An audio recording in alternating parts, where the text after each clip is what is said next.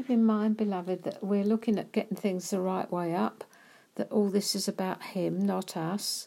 He initiates, we respond. The object of battle is victory, and the object of victory is occupation. Jesus doesn't conceal his game plan. When he comes into our lives by his Holy Spirit, his object is twofold to conquer our heart and occupy it, in order that he may live his life through us. Understand, beloved, there was nothing in the old nature worth keeping. He had to crucify it. If we cling to the vain hope that there's something worth salvaging in our old nature, we're in for a shock to our pride at the very least, and we will make little or no progress in our spiritual lives. Nothing of the old can cohabit with the new. That's what we agreed when we went through the waters of baptism. To the extent we're in agreement with the old, we're still living the flesh life. One of the problems we often encounter, though, is that secretly we think we're not too bad. That is when we compare ourselves with those around us. And he must disabuse us of this idea.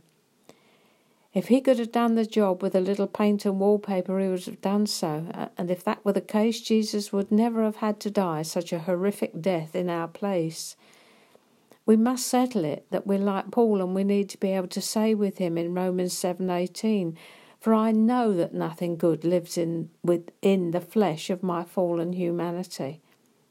We need to admit to ourselves we're sinners and that as such we don't have a snowball's chance. We have to start from ground zero.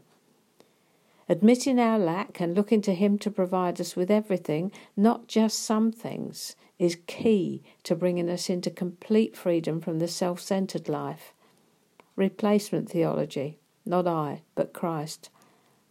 So we can say with Paul, it's no longer I that lives, but Christ who lives in me. It's a spiritual law. He must increase, I must de- decrease. That's John the Baptist. Living the Sermon on the Mount is totally impossible to the natural man, which is why some commentators have said it isn't for this life, but for the life to come. Gadzooks, as they say, we won't need it in the next. Now is when we need it. The only way we're going to be able to love our neighbour as ourselves is if deep inside our life is completely removed and displaced by the life of Jesus. He alone can love the unlovely. He must be allowed to love them through us.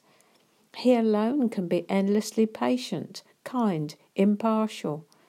All he seeks is our willingness. Life in the Spirit, if you hadn't discovered it yet, is about displacement. And the will is the vehicle that moves us. Perhaps you will, perhaps you won't. The will is the pivot.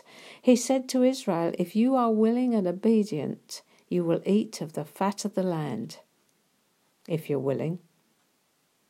How's it working out for you then?